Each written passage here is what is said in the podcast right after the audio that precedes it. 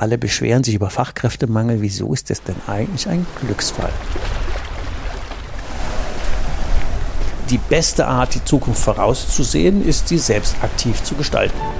Wegebedarf, der Best Buddy Podcast für deine persönliche unternehmerische Freiheit von Ulrich Zimmermann. Als Jungunternehmer hat er seinen Handel verdreifacht und gleichzeitig für sich die Ein-Tage-Woche eingeführt. Raus aus dem Hamsterrad. Zur persönlichen Freiheit eines Unternehmers gehört, sein Leben so zu gestalten und sein Unternehmen, wie man es selber gerne hätte. Seit dem erfolgreichen Verkauf seines Unternehmens ist Ulrich Zimmermann seit 20 Jahren Wegbegleiter für Entscheider in kleinen und mittelständischen Unternehmen.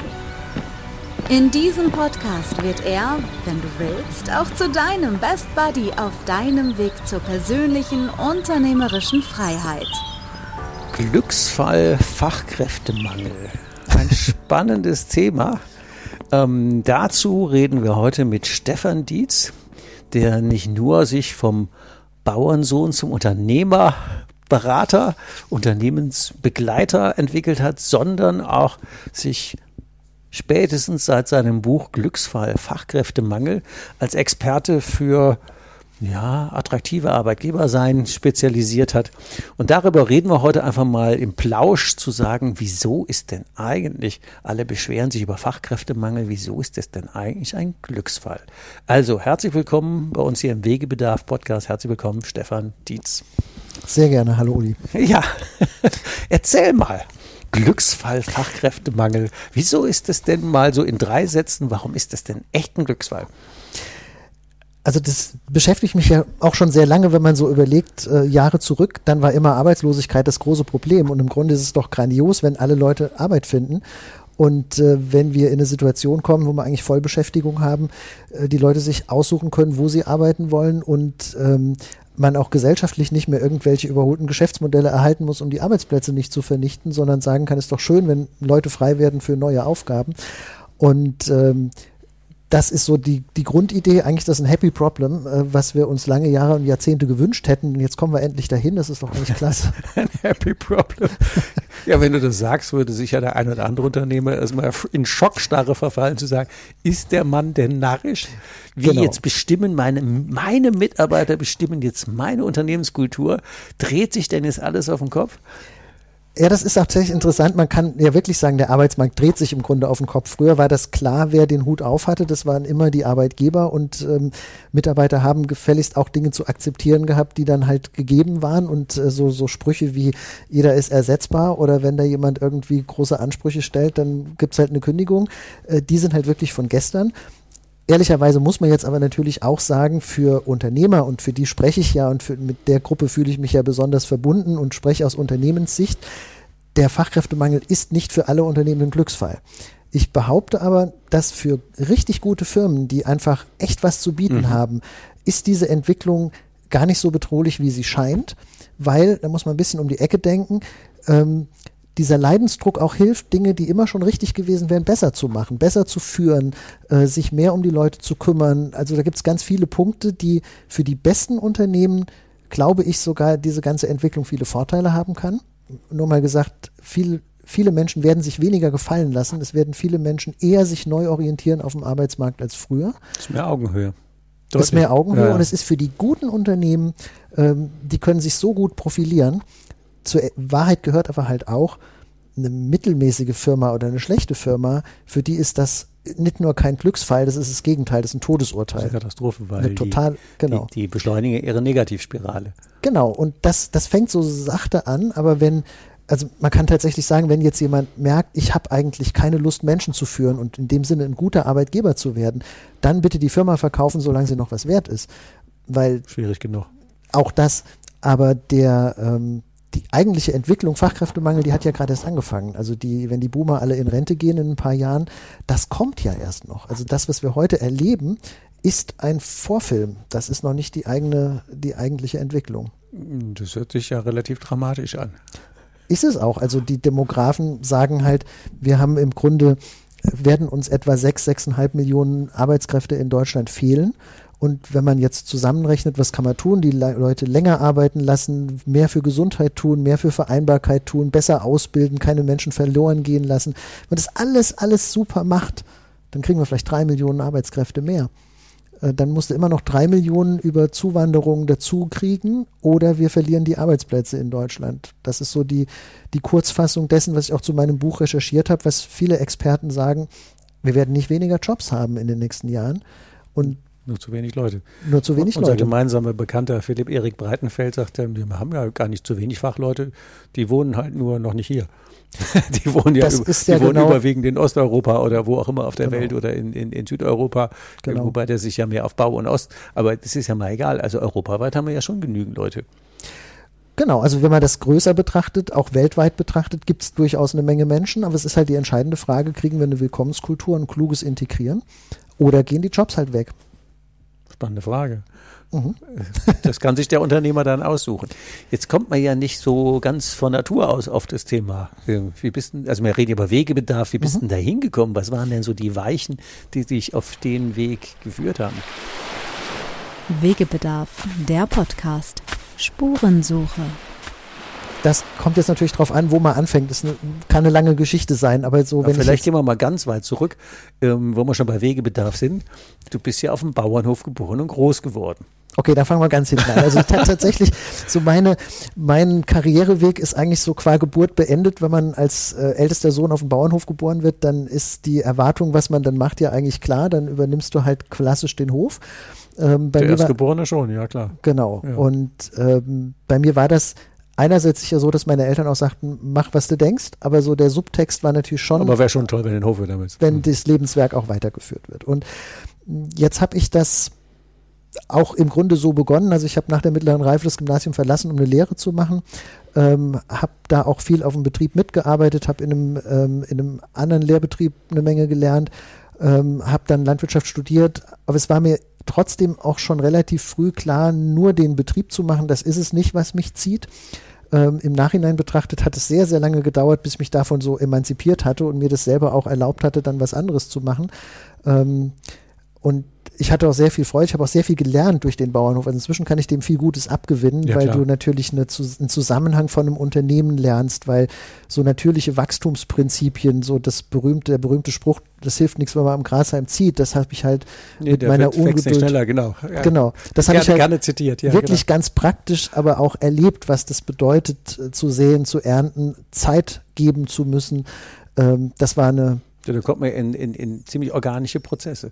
Genau, und für mich war das dann, im Nachhinein ist man ja immer schlauer, zu verstehen, was sind so Prinzipien von Familienunternehmen, von erfolgreichem Mittelstand langfristig und zu sehen, wie viel das eigentlich mit so einer ähm, natürlichen Landwirtschaft auch zu tun hat, also wie viel man daraus so lernen kann an Zusammenhängen. Das war, kann ich heute sehr als, als wertvolle Ressource sehen. Wahrscheinlich auch über mehr Generationen zusammenarbeiten, weil das ist ja dann so. Genau, auch das natürlich. Und so diese, diese Nähe zwischen Privatleben in der Familie und im Beruf, das ist durchaus so ein Aspekt gewesen, den ich damals gesagt habe, den würde ich mir eigentlich gerne erhalten. Äh, das ist jetzt bei Remote-Arbeiten plötzlich wieder ganz gut möglich. Ähm, aber die Weiterführung des Hofes, das wurde mir relativ früh klar, das ist es nicht. Also ich kann mich erinnern an so eine Szene, da haben wir die Kühe gefüttert und bin dann so auf dem Futtertisch im Stall hin und her gelaufen und mir gedacht, okay, das kannst du jetzt die nächsten 30 Jahre machen, dann stehen da statt 30 Kühe vielleicht 60.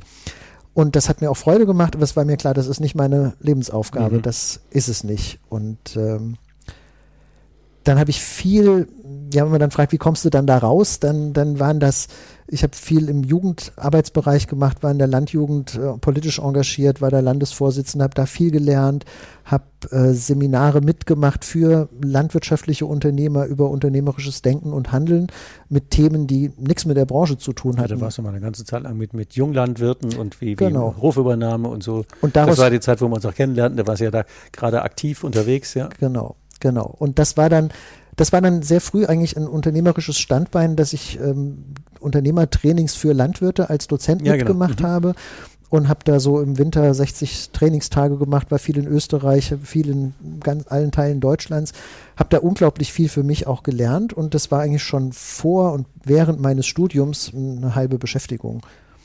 Und so diese, diese Freude, was kann ich bewirken bei Menschen, denen ich Modelle gebe, mit denen ich Dinge reflektiere, was kann da an Mhm. Strahlen in den Augen entstehen. Das war was, das war ganz früh eine Berufung. Das habe ich war mehr wie Kühe füttern. ja, das, das ist auch wertvoll, aber das war so ein, das war für mich deutlich, ich möchte mit Menschen verursachen, dass jemand anders über sich und sein Leben und seinen Weg nachdenkt und was tut und verändern kann. Und diese Momente, wenn dann später man ich mal wieder Menschen getroffen habe, die Jahre vorher in einem Seminar waren und die dann sagen, das war damals so wichtig, das, das ist, Das ist cool. Das ist toll, mega. einfach, kennst du, ne? das, Genau. Genau, da haben, da haben wir, das ist ja quasi unser, unser Applaus. Genau. Als Trainer und Coaches Genau. und Berater zu sagen, ja, das war super, habe ich umgesetzt und seitdem geht's mir gut. Ja, da strahlt man ja von innen. Das ist Genau. wie aus Rahmen. Hell wie der lichte Tag, da wird Dong, das Licht angeschaltet. genau das ist es, ne? Ja, das Ja. macht schon süchtig, genau. Ja. Und wie bist du dann in die Unternehmensberatung gekommen? Das war ja auch nicht so lange weg. Wegebedarf, der Podcast. Immer weiter. Nee, das ist im Grunde tatsächlich eine Entwicklung gewesen. Da kann ich jetzt gar nicht äh, das eine große Ereignis sagen, sondern das war im Grunde so, dass ich diese Unternehmensentwicklungs-, diese Trainings ähm, gemacht habe, dass ich dann parallel nach dem Ende meines Studiums ähm, einen Proz oder eine Aufgabe in der Regionalentwicklung übernommen habe, so als Moderator in der Dorfentwicklung. Ähm, dann hatte ich diese beiden Standbeine und das hat alles gut funktioniert und dann wurde das eigentlich immer mehr und dann wurde daraus mit der Zeit die mehr auch Aufträge der Organisationsentwicklung, damals landwirtschaftlicher Organisationen, Verbände von er Erzeugerorganisationen, Beratungsunternehmen und ähm, ich war dann oft ja in so einer Moderatorenrolle für Strategieklausuren für Vorstände oder für Fusionen von zwei Mhm. Organisationen. Und dann entwickelte sich das halt immer weiter in eine Organisationsentwicklung, in eine Strategiebegleitung. Ja, eine Verbindung aus natürlich manche Weiterbildungen machen, aber ganz viel Erfahrung einfach von Projekt zu Projekt ähm, weiterlernen. Das war, ähm, das war wichtig. Das war manchmal auch frustrierend, wenn man mit Führungskräften Dinge entwickelt und das über zwei, drei Jahre immer mal macht und dann feststellt, es passiert aber nicht das, was eigentlich gewollt ist, weil ganz an der Spitze der Organisation nicht so ein Prozess richtig gewollt und pro, äh, propagiert oder protegiert wird und dann erlebt man auch, wie so Dinge hoffnungsvoll starten und dann an die Wand laufen. Also das waren durchaus wertvolle Erfahrungen. Viel Theater fürs Volk oft, ja. Ja. Einfach nur, damit man was implementiert hat, damit man einfach, ja, aber so richtig ernst gemeint, das kenne ich ja auch. Ähm, wenn die Führungskräfte dann nicht mitziehen, dann kannst du eigentlich Prozesse in der Regel knicken. Aber weißt du, das sind ja genauso Lebenserfahrungen, die dann dazu führen, wenn dann ein Auftrag kommt und man hat diese Erfahrungen durch, dann klärt man das halt vorher. Und wenn man merkt, das ist nicht wirklich von der Spitze getragen, dann mache ich es nicht. Also das ist tatsächlich dann so ein Erfahrungswert auch gewesen, der gut tut, auch in einer, in einer Berater- und Unternehmererfahrung, sich auch die Freiheit zu nehmen, zu sagen, wenn die Voraussetzungen nicht stimmen, dann mache ich das nicht. Und sich das auch ein bisschen aussuchen zu können, das fand ich dann ein schönes Privileg, was ich seit einigen Jahren für mich auch so in Anspruch nehme. Würde ich auch immer so behaupten, zu sagen, man Ja. ist ja als Unternehmer Gestalter. Und mit welchen Menschen man zusammenarbeitet, kann man ein Stück weit aussuchen, wenn man es in Anführungszeichen sich leisten kann, was immer gut ist, wenn man so viel Nutzen stiftet, dass die, dass genügend Leute in der Pipeline sind, dass man auch ein paar Neins sagen kann. Ja, wobei sogar manchmal ich mir die Frage stelle, was kommt denn zuerst? Also ich habe manchmal die Erfahrung gemacht, den Mut, Nein zu sagen, auch wenn man es vielleicht nicht so leicht getan hat, äh, kann sehr hilfreich sein, dadurch auch die, die Ausstrahlung zu kriegen, dann kommen die anderen, die besser passen, hinterher. Also das ist ähm, Die Erfahrung würde ich unterstreichen. auch eine Lebenserfahrung dann. Ne? Ja. Ähm, ich habe die ja noch nicht so lange, weil ich ja ganz oft als Kooperationspartner mit Leuten unterwegs war. Und da ist das Thema freie Meinung nicht unbedingt immer so gewollt, weil dann hat man ja eine gewisse ähm, Genau. Konzern oder wie auch immer Kooperationsmeinung. Und seitdem ich die nicht mehr habe, finde ich völlig andere. Ja. Und das ist, äh, das ist sehr befreiend. Das, das ist auch tatsächlich, wenn du so über, wenn man so Meilensteine auf so einem Weg betrachtet, wir haben eben auch diese landwirtschaftlichen Trainings sehr lange mit einem Kooperationspartner gemacht für eine Verbandsstruktur, äh, wo wir sehr gut und sehr lange zusammengearbeitet haben, sich dann andere Konstellationen ergaben, dann war das ein bisschen anstrengender in der Zusammenarbeit mit manchen Kompromissen. Und der Schritt, auch so ein Baby, was man über Jahre aufgebaut hat, auch wir haben ein großes Trainerteam aufgebaut, das dann loszulassen, weil man merkt, es geht nicht dauerhaft in der Kooperation zusammen, sich davon zu lösen und seitdem wirklich ganz unabhängig als eigenes Unternehmen ähm, komplett eigenverantwortlich unterwegs zu sein, das war ein ganz wichtiger Schritt. Danach haben sich manche Dinge auch anders entwickelt, aber das war das hat ein totales Mehr an Lebensqualität und innerer Freiheit und Selbstbestimmung gebracht. Das war nochmal echt wichtig war auch eine gute Überleitung eben wieder zur Führungskultur, wenn man so will. Mhm. Da sind ja da einige Learnings dabei gewesen, so nach dem Motto, wenn die von oben nicht mitziehen oder wenn das nicht mhm. authentisch ist oder nicht wirklich ernst gemeint. Ähm, wenn wir über Attraktivität als Arbeitgeber reden, ähm, gibt es so ein paar Highlights, so ein paar Specials zu sagen, wie müsste denn eine Unternehmenskultur sein, dass die für Leute attraktiv ist?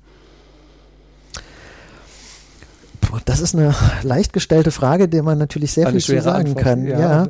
Da Aber, könnte man länger zu ausholen. Ja, also ich sag mal, ein Aspekt, was für mich ganz wichtig ist, das ist so eine, du hast es vorhin Stichwort Augenhöhe schon formuliert, wirklich eine ehrlich gemeinte menschliche Zusammenarbeit in der, in der wirklichen Haltung auch für den, die Mitarbeitenden einen, einen wertvollen Teil des Lebensweges einfach mitzugestalten. Ähm, ich sage das deshalb, wir sind selber auch in meinem kleinen Unternehmen als attraktiver Arbeitgeber ausgezeichnet worden und das hat, das hat immer so eine Zweischneidigkeit. Als wir die erste Auszeichnung gekriegt haben als familienfreundliches Unternehmen Rheinland-Pfalz, mhm. ich damals gesagt, das ist eigentlich eine Frechheit, dass man dafür einen Preis kriegen muss. eigentlich ich, muss das immer so sein. Eigentlich war das, was wir gemacht haben, für mein Verständnis völlig normal. Dass wir mit einer Mitarbeiterin, die schnell wieder arbeiten wollte, ein flexibles, schnelles Wiedereinsteigen, damals mit Homeoffice 2010, 12, ähm, gemacht haben, dass wir ganz viel Coaching und Weiterbildung und flexible Modelle und einen Bürohund äh, eine Mitarbeiterin, die wollte mehr arbeiten, ich wollte das auch und sie wollte einen Hund und beides ging nur zusammen, wenn sie den mitbringen darf. Ja, dann machst du das halt. Ja klar, warum nicht? Und äh, das waren so viele Dinge, die waren mir ganz selbstverständlich und ich glaube, dass das auch in, auch in größeren Unternehmen ähm, diese Haltung, die ist viel, viel wichtiger als das, was man so als Hard Facts machen kann. Und dann ist natürlich der Punkt, bietet das Unternehmen in sich ist das ein sinnvoller Unternehmenszweck? Ist das ein sicherer, ein sicherer Job mit Perspektive? Kann ich mich da weiterentwickeln? Gibt es ähm, persönliche Coaching-Angebote? Gibt es Karrierewege? Kann ich Verantwortung übernehmen? Also ganz viele Dinge, die eigentlich für sich genommen mhm. jetzt nichts so Besonderes sind, aber irgendwie dann doch wieder. Und was man halt nicht hoch genug hängen kann, ist die Qualität von guter Führung. Also wir sagen ja immer gerne, du bewirbst dich bei einer Firma, weil du die Firma gut findest. Und wenn du die Firma wieder verlässt, gehst du meistens, weil du deine Führungskraft nicht mehr ertragen kannst. oder weil die Stimmung ja. im Team toxisch ist oder weil man sich nicht weiterentwickeln kann. Und ähm, diese Qualität fühlt man sich in der Firma gut aufgehoben, gut geführt, gefördert, kann man da angstfrei, ehrlich und offen äh, Dinge entwickeln und verbessern, darf man sich da beteiligen, kann man da mitwirken. Das ist ja eigentlich alles ganz einfach. Eigentlich schon. Ne? Und da sind wir wieder bei Haltung. Genau. Und wenn so top-down nach dem Motto, äh, wie heißt das so schön, was unterscheidet den Chef vom Arbeiter? Der Arbeiter arbeitet und der Chef scheffelt. und, ja. wenn, und, wenn, wir sowas wie sinnhaft und äh, Gemeinschaft und irgendwie was, was gemeinsam was bewegen, mhm. wo dann die Zukunft aller mit dranhängt und nicht nur, wie heißt das so schön, ja, die sollen ja nicht denken, die sollen ja arbeiten. Das sind ja so, tradiert, so tradierte Sprüche, genau. die gibt es ja immer noch. Und die ziehen natürlich keine Wurst vom Teller. Genau. Ähm, das ist, glaube ich, die größte Herausforderung, dass wir bei ganz vielen Menschen und auch gesellschaftlich, arbeitsgesellschaftlich noch ganz viele völlig überholte Denkmuster und Sprüche und Haltungen immer noch drin haben, ja. die längst überholt sind, aber leider noch noch drin und die müssen halt weg. Also da müssen gerade so Boomer-Führungskräfte wie wir über 50, äh, die, die können auch noch lernen und müssen das auch. Also das halte ich für enorm wichtig, dass man diese Augenhöhe als echte innere Haltung bekommt. Ja, wir müssen das, das schon lernen, weil es gibt ja ähm, auch Unternehmen, die verkaufswürdig sind. Mhm. Und ähm, wenn man keine zweite Führungsebene oder eine andere Führungskultur hat, die sich selber trägt, ähm, ist der Laden ja nicht verkaufbar. Dann hast du ja ewig lang umsonst genau. gearbeitet. Genau. Und das ist natürlich auch einfach, es ist essentiell. Mhm. Es sei denn, man braucht die Kohle nicht, weil man genügend hat, dann dreht man Schlüssel rum und dann ist gut. Mhm. Aber das ist ja schade für alle. Also genau. da dieses Thema, die wir 50 plus, bei mir ist ja schon 60 plus, ähm, da muss man ja echt gucken zu sagen, hallo, was, ähm, was, was will ich denn da mit meinen Leuten machen? Mhm. Hatte, hatte ich ja in meinem Autoteilladen ja auch. Heute wird man das ja New Work bezeichnen. Ich wusste ja früher gar nicht, wie das heißt. Mhm. Aber das Thema, ähm, eigentlich ist es selbstverständlich, dass man mit den Leuten vernünftig umgeht mhm. und dass man die fragt und dass die ihre Freiräume kriegen und all die Dinge, dass die Unternehmen ein, ein, ein, Platz ist, wo die nicht zum Arbeiten hinkommen, sondern ist ein großer Teil ähm, ihrer Lebenszeit. Der muss ja auch irgendwie Spaß machen, das muss irgendwie genau. sinnhaft sein. Was soll man denn sonst dann? Nur für Kohle? Mhm. Da können wir rote Lampen raushängen, oder? Ja. Ich, ich sage da, mal, ich sag da ja. jetzt mal wirklich ein bisschen provokativ, einfach um es auf den Punkt zu bringen, aber wenn dann diese Sinnhaftigkeit nicht da ist, und wie lernt man die als 50 plus, 40 plus, 60 plus? Wo, wo nimmt man das als Unternehmer her? Wegebedarf, der Podcast. Auf ein Wort. Gut, das hat natürlich auch wieder die, die eine Ebene ist wirklich eine, eine Haltung. Das ist ja auch etwas, was ich mir sehr auf die Fahnen schreibe, jetzt mit der Lebenserfahrung und den vielen, vielen Firmen und Prozessen, die ich auch erlebt und mitgestaltet habe. Äh, gerade auch Inhaber, Geschäftsführer, Vorstände, Führungskräfte anzusprechen und auch dafür einfach zu sensibilisieren, dass man diese Notwendigkeit versteht und, und viele Menschen haben ja eigentlich in sich auch einen, eine Menschlichkeit oder den Wunsch, äh, auf eine menschliche Art auch so zu führen, dass Menschen damit auch glücklich sind. Die und allermeisten würde ich sagen. Glaube das nämlich, also ja. erlebe ich die meisten Unternehmer eben auch. Und dann muss man da vielleicht manchmal so manche alten Bilder auch ein bisschen zerdeppern und sagen, Leute, das ist wirklich von gestern, das, damit habt ihr keine Chance auf dem Arbeitsmarkt. Und menschlich und fair und mit Augenhöhe zu führen, das ist am Ende des Tages auch hochproduktiv und wirtschaftlich, weil Menschen, die einfach sich gut geführt fühlen, sind produktiver, arbeiten lieber, machen, haben einen anderen Output, also es ist auch wirtschaftlich hoch, hochklug. Und dann geht es natürlich darum, das auch zu entwickeln. Also beispielsweise, was heißt denn jetzt gutes Führung in unserem Unternehmen? Das hilft nicht, wenn man mal jemand zwei Tage zum Seminar schickt. Nee. Ich bin einfach ein Verfechter davon, das muss im Unternehmen entwickelt werden. Was erwarten wir von der Führungskraft? Was ist unser Verständnis eines guten Führens? Was ist die Verantwortung eines Teamleiters? Was ist eine Verantwortung eines Bereichsleiters? Was auch immer. So diese Klarheit in der Rolle, eine klare mhm. Erwartung mhm. aneinander, ähm, von der Spitze des Unternehmens Menschen auch eine Rückendeckung zu geben, wenn du als Führungskraft bezahlt wirst, dann sollst du dich auch um deine Mitarbeiter kümmern und dann kann es nicht sein, nee, für Mitarbeitergespräche hatte ich keine Zeit, wir hatten so viele Projekte. Nein, dann musst du zuerst Zeit für deine Leute haben und dann darfst du noch so viel Facharbeit machen, wie das geht. Aber die darf nicht im Wege stehen. Und das sind so Dinge, das sind Weichenstellungen von den Chefs. Und dann kann man das im Unternehmen entwickeln. Das ist eine Frage von Workshops, von Coaching, von Miteinander arbeiten und dann ist das alles auch kein, wenn man so will, kein Hexenwerk. Braucht eine gewisse Zeit und eine Ruhe. Es braucht eine Zeit. Es braucht auch eine Reife. Man kann das nicht im Studium, ich höre immer wieder, das haben wir im Studium nicht richtig gelernt. Nee, das kann man da nicht lernen. Siehst du aus. Das kann man lernen, wenn man die persönliche Reife und die Aufgabe hat. Ne? Und dann ist es eher ein Coaching und es ist auch ein, ist ja auch ein menschlicher Reifeprozess, sich nicht über seine fachliche Arbeit zu definieren, sondern über die Fähigkeit, anderen Menschen in deren Wachstum zu helfen und zu strukturieren. Das ist ja eine andere, andere Grundhaltung, genau. eine andere Grundeinstellung. Im Studium lernt man ja Managementmethoden, aber wir reden ja hier eigentlich über Führung und Leadership. Genau. Ähm, da braucht man ja schon Sinnhaftigkeit und ähm, auch Perspektiven, Zukunftssicherheit, ja. auch ähm, zu wissen, hat das Unternehmen überhaupt ähm, der Zukunftsfähigkeit. Mhm. Sind wir in der falschen Branche, dann nützt man das ja auch nichts, wenn die sich auch nie weiterentwickeln. Genau. Ich meine, da kommt jetzt nochmal, was auch so unsere beide, unser beide Sichtweisen, glaube ich, dann gut verbindet, diese Reflexionswichtigkeit für die Menschen an der Spitze, die kann man ja gar nicht hoch genug hängen. Das mhm. fängt natürlich damit an, was ist denn eigentlich der Zweck des Unternehmens und das Geschäftsmodell und wo möchte ich, wie möchte ich das in die nächste Generation weiterführen, ähm, als, sagen wir mal, strategischer Blick. Und die andere Seite ist auch so die eigene Rolle und sich selber als Persönlichkeit so zu reflektieren, dass man auch nicht dauernd angetriggert wird, sondern auch versteht, wo stelle ich mir denn selber Fallen, weil ich vielleicht in meiner Vita bestimmte Muster entwickelt habe und die immer noch kompensiere oder äh, wirklich dieses Loslassen lernen und verstehen, wo spiegel ich mich mit meinen Macken auch in meinem Unternehmen und was darf ich lernen, äh, da nicht selber zum, zur Bremse oder zum Wachstumsengpass des Unternehmens zu werden oder das nicht mehr zu sein. Das ist, glaube ich, eine, das wäre eine ganz vornehme völlig Aufgabe. Andere, völlig andere Rolle. Du sagtest eben ja, was ist der Sinn eines Unternehmens? Im, Im Studium wird man gelernt haben, Geld verdienen. Das war es noch nie. das ist immer nur ein Mittel dazu, den Zweck zu erfüllen und da auch gut investieren zu können. Das war es noch nie. Trotzdem haben wir ja die, ich würde sie immer gerne mal provokativ nennen, die Diktatur des Quartalsergebnisses, dem wir ja schier alles unterwerfen. Was ist denn aus deiner Sicht der Sinn eines Unternehmens? Damit es auch für Mitarbeiter Sinn macht und attraktiv wird.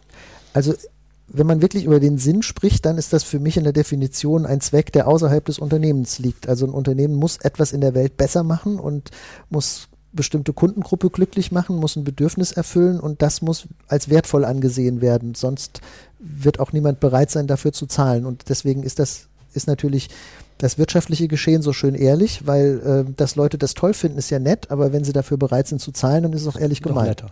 Genau. genau. Und ich glaube, dass wir natürlich langfristig über ganz andere Modelle nachdenken müssen, weil auch diese, diese Pseudo- Interessenkonflikte zwischen Arbeitgeber und Arbeitnehmer, den halte ich auch für ein bisschen überholt, weil jeder, ja, wir machen den Erfolg des Unternehmens schaffen wir gemeinsam oder wir schaffen ihn nicht. Und ähm, ich fände es wichtig, viel mehr Modelle zu haben, sowas, dass man Erfolgsprämien an Mitarbeiter auszahlt, jetzt nicht als Bonus, der es korrumpiert, sondern als Anteil am gemeinsamen Erfolg, finde ich wichtig. Ich fände, finde, wir brauchen viel mehr Kultur, Mitarbeiterbeteiligung an Unternehmen zu organisieren, die man auch verkaufen kann, wo man einfach an der Wertsteigerung beteiligt ist und umgekehrt sich auch anders zum Unternehmen fühlt, wenn man weiß, ein Teil davon gehört mir. Bei also, einem Unternehmer, den du ja auch kennst, dem Stefan Heiler, ähm, da sind wir gerade dabei, das Unternehmen in eine Genossenschaft umzubauen, mhm. ähm, einfach um Zukunftssicherheit für alle zu schaffen. Und ähm, mhm. zwei, drei Wochen her haben wir einen netten Workshop am Samstag Freitag mhm. und Samstag gehabt, ähm, nach dem Motto, wie geht eigentlich Genossenschaft? Und das heißt, dass für uns am Ende hat das keiner mehr in Frage gestellt. Die Frage war nur noch, wie viele Anteile kriegt er Cool.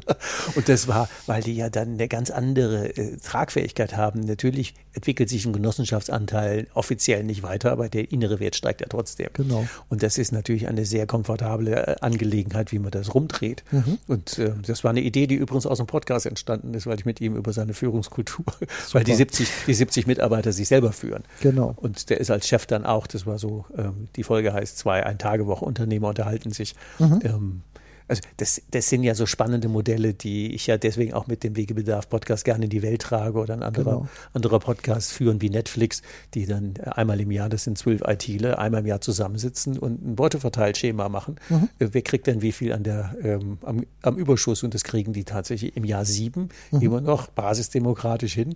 Genau. Obwohl der Inhaber, der Maurice, äh, 100% Gesellschafter ist, sind die aber alle auf Augenhöhe und völlig gleich in der genau. Entscheidungsfindung. Genau. Und das sind natürlich ganz andere Modelle, wo Leute ja Spaß haben, äh, mitzuarbeiten, mitzugestalten, mhm. wo die gewertschätzt werden, genau. wo die genau. Perspektive haben. Und das haben wir, da müssen wir auch unbedingt nochmal in meinem Podcast ein Gespräch führen, weil solche Strukturen, ich glaube, da brauchen wir eine Fülle von Möglichkeiten und ähm, dann kann man sich ja in diese Richtung entwickeln. Aber dieses Grundgefühl, ein, eine Transparenz auch erstmal zu schaffen, dass Mitarbeiter verstehen, was macht denn die Wirtschaftlichkeit des Unternehmens aus und wie können wir das gemeinsam weiterentwickeln. Und ich weiß auch, ich kann mich auch darauf verlassen, ich habe da auch einen Anteil dran. Also diese, diese Augenhöhe und Fairness, die muss wirklich ehrlich gemeint sein. Und dann, glaube ich, kommen wir aus dieser diesen, diesen alten Dingen, die ja in vielen Arbeitsrechtsthemen auch drin liegen, das nervt mich immer ganz furchtbar, weil ich immer denke, schützt doch nicht die Leute vor sich selber, schafft doch mehr Freiheit. Guter Punkt. Aber braucht, geht, das erfordert natürlich auch eine, eine ethische Haltung bei allen Beteiligten und wenn das missbraucht wird und Menschen wieder ausgenutzt werden, dann brauchst du halt wieder den Rechtsrahmen. Und das ist sicherlich philosophisch ein Thema, wo man weiter viel dran diskutieren kann. Aber in diese Richtung, dass Menschen auch teilhaben daran und man das wirklich als einen gemeinsamen Weg sieht, halte ich für wichtig. Du hattest eben fast nur in einem Halbsatz erwähnt, der Unterschied zwischen ich bin beteiligt oder ich kriege einen Bonus.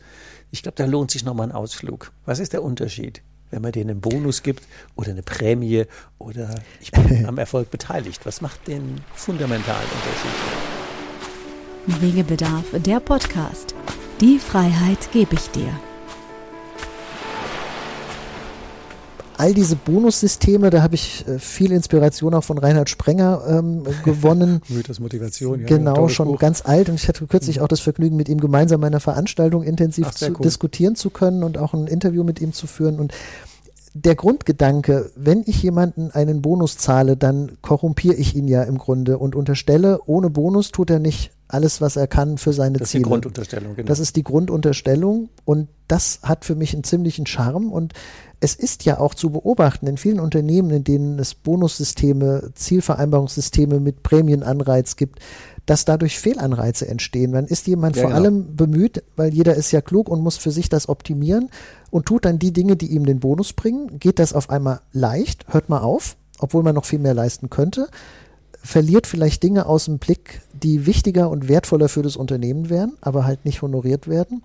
Und du züchtest ja automatisch, wenn ich einzelpersonenbezogene Boni habe, mhm eine Ellbogenmentalität, weil Menschen werden eigentlich dann gezwungen in ein nicht soziales Verhalten.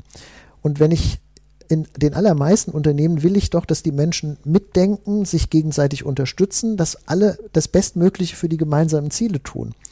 Und dann darf ich sowas gar nicht machen. Wenn ich stattdessen sage, ich habe eine gewisse Transparenz über die Geschäftsentwicklung und vielleicht einen Modus, wie ich eine Teamprämie ausschütte. Und die ist einfach nach Köpfen und Zugehörigkeit oder ein bisschen vielleicht auch nach subjektive Entscheidung einer Führungskraft ist auch in Ordnung. Aber ich verteile einfach und dann ist es wie wenn ich Aktionär in einer Firma bin und wenn es gut gelaufen ist, gibt es nochmal einen ordentlichen Schnaps drauf und man hat vielleicht noch ein Budget, mit dem man feiert oder irgendwas Cooles mhm. tut und vielleicht auch noch ein Budget, wo die Mannschaft zusammen entscheidet, wem spenden wir das, was, wo tun wir was Gutes aus und für. Cool, okay. Das wäre für mich so die ideale Konstellation.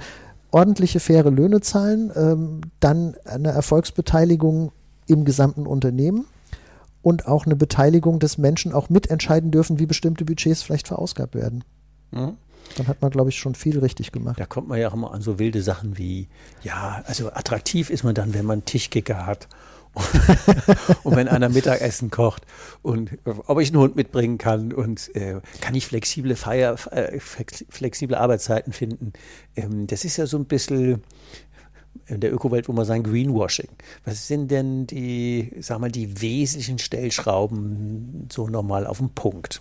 Das, also wenn wir jetzt als mhm. attraktiver, weil ein bisschen auf die Uhr gucken müssen wir auch noch, wenn wir jetzt sagen mal, das Buch kann man natürlich lesen und käuflich erwerben und es wird natürlich auch in den Show Notes verlinkt. Da hast du ja ganz viele Kapitel drin. Ach, vielleicht sollte man doch auch über das Kapitel mit den Leuten, die auf Malle singen und ähm, irgendwie sagen, ach, scheiß Arbeit, scheiß Job, vielleicht sollte man da noch einen Ausflug hinmachen. Ähm, aber diese Stellschrauben, ähm, Tischkicker, Mittagessen, ähm, keine Ahnung, was es alles gibt. Natürlich äh, hat man die ja auch, aber die bringen die wirklich was für die Thema attraktive Arbeitgeber sein? Nee, also das ist nett. Es ist nett. Aber das absolut Wichtigste ist, das muss eine coole Firma sein, die was macht, mit dem man sich identifizieren kann. Ja. Die, der Job ist das entscheidende Benefit sozusagen. Ist das eine Aufgabe, die für mich eine persönliche Weiterentwicklung ist und die ich richtig gut finde? Können Menschen Verantwortung übernehmen? Können Menschen gestalten? Sind Entscheidungswege flott, sodass man was voranbringen kann? Ich glaube, das motiviert Menschen unglaublich. Dürfen die wachsen, werden die ernst genommen, genau. werden die gewertschätzt. Also das sind, glaube ich, so die, die, die, die Assets. Da, da, genau. da sind wir wieder Haltung und da sind wir wieder bei. Äh, und da sind wir eigentlich bei dieser Kernidee, was ist denn eigentlich überhaupt der Job und die Führung und die ja. Firma? So, jetzt kommt natürlich trotzdem, dass dieses ganze, diese ganzen finanziellen Benefits, die sind natürlich, deswegen geht man nicht in eine Firma. Aber man erwartet natürlich auch bei so einem Wandel im Arbeitsmarkt dort automatisch immer mehr als normal. Ne? Also, dass man betriebliche Altersvorsorge zusätzlich machen kann, das kann man alles machen, das ist alles schön. Ähm, ich würde mir immer wünschen, dass die Leute, dass man ein, Aktiendepot direkt machen kann. Die Leute würden lernen, äh, selber zu investieren, statt über Produkte das zu machen. Aber das ist alles gut und richtig und wichtig. Ich glaube, viel wichtiger sind sowas wie Arbeitsbedingungen. Also früher hat man gesagt, Homeoffice anzubieten, das ist heute, sollte das mehr als selbstverständlich mhm. sein. Kann man aber weiterdenken. Ist ein Unternehmen so organisiert, dass man wirklich hybrid arbeiten kann, dass jemand auch mal vier Wochen aus der Ferienwohnung in Portugal mitarbeiten kann, äh, dass man äh, Workations anbieten kann, dass man da einfach mehr Flexibilität hat. Arbeitszeit halte ich tatsächlich für super wichtig. So eine Flexibilität aufzubauen, ob das Jahresarbeitszeitkonten sind, ob man sich Sabbaticals organisieren kann, ob man mal die eine Woche Montag bis Mittwoch, die übernächste dann Donnerstag bis Samstag arbeiten kann und kann sich andere Zeitmodelle erarbeiten. Das, glaube ich, könnte, kann für viele Menschen sehr, sehr wichtig und wertvoll sein. Ähm, und diese Tischkicker und Obst, das ist so eine Sache. Es gibt ja immer noch Firmen, da musst du deinen Kaffee selber bezahlen. Ich denke, das kann doch nicht wahr sein. Also da brauchen wir, glaube ich, Großzügigkeit Was für die Mitarbeiter aber wichtig ist, das kann von Firma zu Firma unterschiedlich sein. Arbeitszeitmessung, was hältst du davon zum Thema Glücksfachkräfte? Schwieriges Thema, weil ja. ich eigentlich so ein Verfechter bin, als selber immer Unternehmer gewesen, gar nicht auf Zeit zu gucken, sondern genau. Ergebnisse zu messen und Vertrauen. Ja. Auf der anderen Seite habe ich aber auch gelernt, wie wichtig es für Menschen, die jetzt nicht in so einer unternehmerischen Selbstständigkeitsdenke groß geworden sind, wie wichtig das ist, auch eine klare geschützte Spielregeln zu haben. Also Aus Verlässlichkeit an der Stelle. Da, genau, und auch vor sich selbst und vor dem Anspruch, zu viel machen zu müssen, Menschen auch zu schützen. Also eine, eine Zeiterfassung, aber ich würde das immer im, im Sinne von Vertrauen, erfasst das selber, schafft eine Transparenz machen. Und das ist natürlich auch eine rechtliche Anforderung. Also das, da stehe ich natürlich so ein bisschen mit, bin ich so im Zweifel, aber inzwischen kann ich dem auch was abgewinnen, also dass man durchaus eine Transparenz schafft, dass man auch auf die Arbeitszeit guckt, aber eben mit Vertrauen als Grundbotschaft. Eigentlich schon, ja. ja. Hm. Gehen wir mal auf dieses Malle-Kapitel. Es gibt ja viele Leute, vielleicht mal so geschätzt, wie viel, wie viel schätzt du denn, wie viele Arbeitnehmer in Prozent sind denn grundsätzlich mit ihrem Job eigentlich eher unzufrieden? Da gibt es tatsächlich sehr unterschiedliche Schätzungen. Ich bin ein Freund von diesem Gallup Engagement Index, ja, genau. der immer mhm. sagt, jeder siebte ist hoch identifiziert, jeder siebte ist äh, in aktiv demotiviert und die fünf dazwischen Aktive sind. Sabotage schon, ja. Genau, und die fünf dazwischen sind so zwischen, funktionieren ganz gut und sind ganz happy, aber machen nicht mehr als nötig und äh, gucken, wie sie von Wochenende zu Wochenende Was kommen. ja eigentlich traurig ist. Total traurig Weil das ist. ist ja alles Lebenszeit, die einfach, die werden ja nur älter gegen Kohle. So ungefähr ja, und verlieren gleichzeitig die Lebendigkeit, dass sie dann noch wissen, was sie mit sich anfangen können. Das ist mhm. wirklich eigentlich dramatisch. Ob das die Hälfte der Menschen ist, ob das ein Drittel oder zwei Drittel ist, das kommt, glaube ich, darauf an, wie scharf man guckt. Aber das kann ja jeder, auch unserer Zuschauer und Zuhörer, so im persönlichen Umfeld äh, sich fragen und sich selber fragen, wie viele Leute sagen denn, ich bin einfach richtig in einem guten Job und das passt für mich und wenn ich was anders machen will, traue ich mir auch zu, das dann anders zu machen. Und ich glaube, da gibt es einfach noch wahnsinnig viel Mittelmäßiges und, und Schlechtes auf dem Arbeitsmarkt, das Menschen leiden lässt. Und das meine ich ja mit dem Glücksfall Fachkräftemangel. Also ähm, traut euch aus diesen Zuständen raus. Es gibt bessere Firmen. Es wird sich vieles zum Besseren verändern. Und je mehr Menschen sich weniger gefallen lassen, da wird für manche Firmen der Leidensdruck ja noch größer. Das ist hart im Moment, aber insgesamt gut. Insgesamt gut, weil das sortiert ja. den Markt. Genau. Eigentlich müssten wir daraus Unternehmer sich vor seinen Laden stellen, zu sagen, würde ich da selber arbeiten wollen? Ist das ein geiler Laden, der mich zieht? Gute, gute Frage, genau. Oder würde ich sagen, naja, wenn die Kohle stimmt, kannst du ja mal hingehen eine Zeit lang. Also diese, diese Grundsatzfrage, wirklich sich mal äh, Butter bei die Fische zu sagen, ist, das, ist mein Laden so geil, dass da andere arbeiten wollen? Genau. Weißt du, das ist ja genau meine, meine zentrale Botschaft. Diese Themen sind ja alle nicht neu. Nee. Was aber jetzt neu ist, ist, dass man jetzt begreifen muss, die People Strategy, wie ich das gerne nehme, da gibt es auf Deutsch für mich keinen guten Begriff, der so, der nicht Mitarbeiter als Funktion betrachtet, also Personalentwicklung, Fachkräfte, Humanressourcen, das ist alles so funktional. Mhm. Ich meine ja aber die ganze Persönlichkeit. Und äh, Menschenstrategie klingt auch nicht so richtig, also ist People Strategy trifft das für mich besser. Es geht wirklich darum, eine Strategie zu, unter, zu entwickeln für das eigene Unternehmen. Wie sind wir als Arbeitgeber attraktiv? Und zwar ganz von der grundlegenden Haltung mhm. über die Art der Jobs und der Beteiligung und, und ähm, Personalentwicklung bis hin zu den ganz praktischen Benefits. Und ich glaube, dass das eine Chance in dieser Entwicklung, in der wir jetzt sind, ist. Wer jetzt das begreift und sich anfängt, Gedanken zu machen mit seinen Mitarbeitern. Sagt mal, wie seht ihr das eigentlich bei uns? Was ist gut, was ist nicht gut? Was müssen wir denn machen, dass wir in fünf Jahren ein strahlender Arbeitgeber sind, zu dem alle hinwollen? Und das dann sukzessive aufbaut. Dann kannst du in drei, vier Jahren aus einer normalen Firma einen richtig großartigen Arbeitgeber machen. Das ist mein Credo. Und dafür trete ich an, dabei zu helfen, dafür zu ermutigen, zu sensibilisieren. Und da können gerade die kleineren Unternehmen, die von einer oder wenigen Personen im, im, Eigentum sind und die dann entscheiden können, die können natürlich sich viel schneller Weil die werden ja entwickeln. prädestiniert. Perfekt. Weil die müssen ja nicht 500 Leute fragen, die fragen 5 oder 50. Das ist der Punkt. Ja. Genau. Also eine Riesenchance für Mittelstand, für Familienunternehmen, ähm, wenn die Weichen richtig gestellt werden und das Thema echte hohe Priorität hat. Das ist mindestens so wichtig, eine gute People Strategy zu haben, wie eine Technologie- oder Innovationsstrategie und eine Marktstrategie. Es sind ja viele Menschen ja zahlenaffin. Hast du eine Idee, wenn man die Leute jetzt wirklich so wie eben besprochen laufen lässt, denen Raum gibt, den Wachstum ermöglicht, den Wertschätzung gibt? Ähm, Ob sich das lohnt? Genau, das wäre die Ja. Frage. Wegebedarf, der Podcast. Dein Ziel. Also ich frage immer gerne, äh, wenn ich Führungskräfte, wenn man alleine dieses Thema, wenn Menschen hoch identifiziert von sich sagen, ich bin an der richtigen Stelle und werde da super gefördert. Wie viel produktiver sind die als jemand, der so Dienst nach Vorschrift macht? Und dann kriege ich immer so Rückmeldungen mindestens plus 50 Prozent bis zum Dreifachen. Die Arbeitskosten, Personalkosten sind in Deutschland relativ gleich hoch.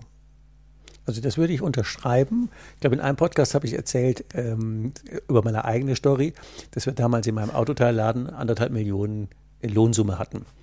Und ähm, weil so Junior, Senior ähm, äh, Differenzen, nennen wir es mal dezent, ähm, nicht so ganz einfach waren, glaube ich, dass wir mindestens die Hälfte umsonst ausgegeben haben. Und wir haben ja, nachdem wir dann für in Anführungszeichen Ordnung gesorgt haben, haben wir ja mit demselben Leuten, im selben Markt, mit denselben Produkten ja verdreifacht. Cool. Ähm, es lag nicht am Markt. Ja, Ähm, und die, die Kultur zu haben, zu sagen, selbst wenn ich jetzt nur aus meinen damaligen Zahlen sehe, zu sagen, wir wären nur 10% besser geworden Mhm. oder 20%, da habe ich immer noch 100% Lohnsumme, ziehe aber nicht 50% ab, sondern kriege vielleicht 70% oder 80% Genau. der Leistung, 100% kriegen wir eh nie, das ist aber auch alles gut. das reicht ja. Aber genau. dann, dann sind das ja schon alleine bei so einem Pupsladen, sind das ja schon mal locker 150, 200.000 Euro im Jahr, Genau. die mehr Also- an Produktivität rauskommen, weil die Leute nicht mehr so frustriert zur Arbeit gehen. Genau. Also das, der, der hat man, der, der, der, der könnte ich ja Millionen von Detailstories erzählen. Deswegen auch die Frage nach, lohnt sich das? Ja, total. Also ich hasse im Grunde diese Aussagen, so Führung und sowas ist so Soft Facts, weil das ist überhaupt Nee, nicht soft. nicht. Das sind ganz elementare Erfolgsfaktoren. Und ich habe im Buch auch so eine Rechnung mal aufgemacht, wenn du einfach, ich habe es nicht genau mehr auf dem Schirm, wenn du einfach die Hälfte der Menschen, die so Dienst nach Vorschrift machen, zu wirklich hoch identifiziert kriegst und rechnest das mal, da hast du eine Millionen-Investitionssumme zur Verfügung, die du in äh, viele tolle Dinge für die Firma, für die Mitarbeiter, aber auch für dich als Unternehmer stecken kannst. Ähm, also da ist, da wird richtig viel Geld verbrannt. Das Dumme ist nur, dass das nirgends bilanzwirksam auftaucht. Das kommt halt auch später, genau. Genau. Was hältst du denn von dem Wort Human Resource? Nix. also genau unter dem Gesichtspunkt, dass man, dass es oft so missverstanden wird, dass man nur die Funktion der, der Arbeitsfähigkeit des Menschen sieht. Und im Grunde, ich muss die ganze Persönlichkeit, ich muss den ganzen Menschen annehmen. Und wenn ich mit dem auf Augenhöhe einen Deal habe, im Sinne von, wo willst du dich in deinem Leben hinentwickeln? Und was können wir im Unternehmen an Aufgabe für die nächsten Jahre abbilden, was dein, dich deinen Lebenszielen näher bringt und uns den Unternehmenszielen näher bringt? Das ist eigentlich die Also Geschäftsgrundlage. Wenn die Lebensziele der Mitarbeiter und, und Firmenziele, wenn die möglichst kongruent sind, wenn Genau. die möglichst gleich sind, dann hast du natürlich einen mega Win-Win. Genau. Und wenn du die Leute nur im Sinne von Human Resource und Kosten, wenn du die verwaltest, ich war mal, fällt mir gerade ein, auf einer Veranstaltung eines größeren Konzerns, der immer auch gerne als attraktiver Arbeitgeber ausgezeichnet wird, Top-Arbeitgeber. Und dann erzählte dann der HR-Chef von diversen Sachen und ich habe dann so im Publikum gesessen und denke, wenn ich jetzt beim Schweinezüchterverband wäre und über Produktivität ähm, was er erzählen würde, nach dem Motto, wie viel von dem Medikament muss ich ins Futter geben, damit die Leute gesund bleiben. Und da ging es um betriebliches Gesundheitsmanagement. Und ich sag, das ist doch Krankheitsverwaltung, was die da machen. Das ist reine Kostenreduktion, damit der Laden produktiv bleibt. Und deswegen bin ich immer so auch mit dem Thema Urban Resource, ich stelle die Frage an dich ganz aus Versehen, ähm, weil ich auch mit dem, mit dem Begriff an sich ein Problem habe, weil mir die Haltung dahinter fehlt. Weil Genau. das ist echt, das ist im Prinzip Leute verwalten, aber das ist nicht Menschen entwickeln. Genau. Und jetzt ist es natürlich so, wir haben leider in Deutschland, ich weiß oft auch keine besseren Begriffe. Wenn die Haltung stimmt, kann man den Begriff ruhig verwenden. Dann Dann kann man auch von egal. Personalentwicklung oder Human Resources sprechen. Aber es ist genau der Punkt. Konsequent wäre es, wenn man wirklich sagt, wir wollen Menschen entwickeln und wir legen Wert darauf, die, dass Menschen ihre, ihre Lebensziele klar haben. Und im Zweifel geht das sogar vor. Wenn ich merke, dass jemand in eine andere Richtung will, dann ist es Blödsinn zu gucken, wie kann ich den noch irgendwie länger im Unternehmen halten. Den Dann kann ich ihn da fördern. genau. genau. Und im Idealfall entsteht sogar eine Qualität, dass da auch ein, eine gegenseitige Verpflichtung entsteht, dass jemand sagt, okay, dieses Unternehmen hilft mir, meinen weiteren Weg zu gehen und dafür bin ich, bleibe ich jetzt noch ein Jahr länger und mache das noch zu Ende und bringe bis zum letzten Tag einen tollen Job. Das ist für mich Augenhöhe und Oder gründe den möglicherweise gemeinsam aus. Da gibt's tolle Möglichkeiten, genau. Genau, und das da, ist da kann man ja eine Tochterfirma machen und dann kann der ja erhalten bleiben, aber Mhm. sein Ding machen, aber bleibt aber irgendwie mit einer Minderheitsbeteiligung dran und drin und er hat Genau. sein sicheres Umfeld oder schon dann Genau. den ersten großen Kunden. Also da gibt es ja relativ viele Modelle. Da gibt es auch die, diese eine, diese eine ähm, lästerliche Frage der ähm, CFO fragt den CEO, wenn wir die Leute alle jetzt in eine Weiterbildung schicken, was das halt kostet und wenn die dann alle gehen. Ja. Und der CEO sagt, ähm, ja, ja, stell mal vor, wir machen das nicht und die bleiben auch noch alle. Genau. Wunder, wunderschönes, wunderschöne Geschichte Genau. erzähle ich auch gerne, weil das ist halt, bringt es so auf den Punkt. Ne? Und da ist ja, da ist so der Unterschied. Aber auf den Punkt ist eine gute Frage. Wenn wir jetzt also zum Ende unserer Sendung, wir haben gefühlt, äh, sind wir auch schon eine Zeit lang dran, wenn wir mal auf den Punkt bringen würden, was wären denn drei knackige Tipps jetzt an unsere Hörer oder Zuschauer zu sagen, wenn ich mich jetzt mit dem Glücksfall auseinandersetzen will und will den in meinem Unternehmen produzieren, was müsste ich denn drei Tipps von Unternehmer zu Unternehmer tun? Womit könnte ich anfangen? Wegebedarf, der Podcast. Die Route. Mein Buch lesen? Nein, Erster- erster also erster Punkt ist, glaube ich, tatsächlich äh, das Thema zur Chefsache machen und sich ein Team zusammenbauen aus dem Unternehmen mit Personal- und Vertriebsmarketing-Know-how und ähm, Menschen, die das Unternehmen kennen, die ein Standing haben, die ernst genommen werden und mit denen zusammen die People Strategy anfangen zu entwickeln. Zweiter Punkt, die Mitarbeiter fragen. Was gefällt euch gut? Was müsst wir verändern? Was sind eure persönlichen Stories? Warum seid ihr noch hier? Also so im Sinne von, was schätzt ihr an uns? Und um wirklich das rauszufinden, was in diesem Unternehmen spezifisch ist und nicht bloß nicht einfach von außen sich irgendwie eine Kampagne machen lassen, sondern es muss wirklich ehrlich von innen innen kommen. heraus Mhm. entwickelt werden. Und äh, für gute Führung sorgen, das haben wir schon beleuchtet. Und wenn man noch eins zusätzlich nimmt, dann in dem ganzen Prozess, wie man um neue Mitarbeiter wirbt, alles das zu tun, was wir um neue Kunden auch machen. Also sympathisch, sich kümmern, aktiv zeigen, was man zu bieten hat und diese ganzen alten Muster äh, Bewerber reinholen und die grillen und immer so auf äh, mit großem Abstand die bitte alle über Bord werfen. Ja, der eine oder andere wird sich möglicherweise jetzt die Haare raufen, aber das ist ja auch Sinn von Wegebedarf zu sagen. Da gibt es was zu tun und da ist es mehr als ähm, kein- bleib mal wieder einen Tischkicker aufstellen, sondern das ist ja, das ist ja fundamental. Das macht ja einen, das macht ja einen existenziellen Unterschied fürs Unternehmen, ob ich, Genau. ob ich die besten Leute finde und damit auch Entwicklungschancen für alle habe oder ob ich jetzt einfach nur eine Stellenanzeige mache und 50 Euro mehr gebe. Genau. Jetzt muss ich eins noch dazu sagen, du hast vorhin so schön von der, von der Todesspirale gesprochen. Also wenn man Kompromisse macht beim Einstellen, wenn man immer schlechtere Leute kriegt und es dann so nach unten geht. Andersrum funktioniert es auch. Und das finde ich das Ja, okay. Ermutigende. Wer mal auf der richtigen Spur ist und seine Mitarbeiter so begeistert hat, dass die fürs Unternehmen auch werben und dafür bekannt ist, ein tolles Unternehmen zu sein, das spricht sich rum. Das wird auch immer leichter. Und das finde ich auch eine ermutigende Botschaft. Wenn der Kern stimmt und man die Dinge richtig macht, dann, dann wird das auch, das wird gesucht, das wird gebraucht und das spricht sich rum und es wird immer leichter.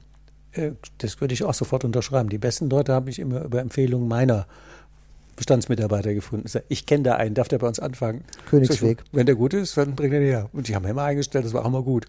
Also das passt. Alles richtig gemacht. Das ist, finde ich, ein Königsweg im Recruiting. Ja. das passt. Dann sage ich ganz herzlichen Dank, Stefan, für die Einsichten. Dein Buch wird natürlich verlinkt. Und wenn man mit dir in Kontakt treten mag, dann wird dann auch natürlich deine Webseite und deine E-Mail-Adresse sind auch in den Show Notes. Also von daher, wahrscheinlich seid ihr alle herzlich willkommen, mit Stefan euch auseinanderzusetzen und sagen, wie mache ich denn aus dem Fachkräftemangel für mein Unternehmen einen Glücksfall. Herzlichen Dank, Stefan, für das Interview. Sehr, sehr gerne. Hat Spaß gemacht. Vielen Dank dir. Hast du noch immer Wegebedarf? Keine Sorge. Auch in der nächsten Folge begleitet dich dein Best Buddy Ulrich Zimmermann wieder auf dem Weg in deine persönliche unternehmerische Freiheit.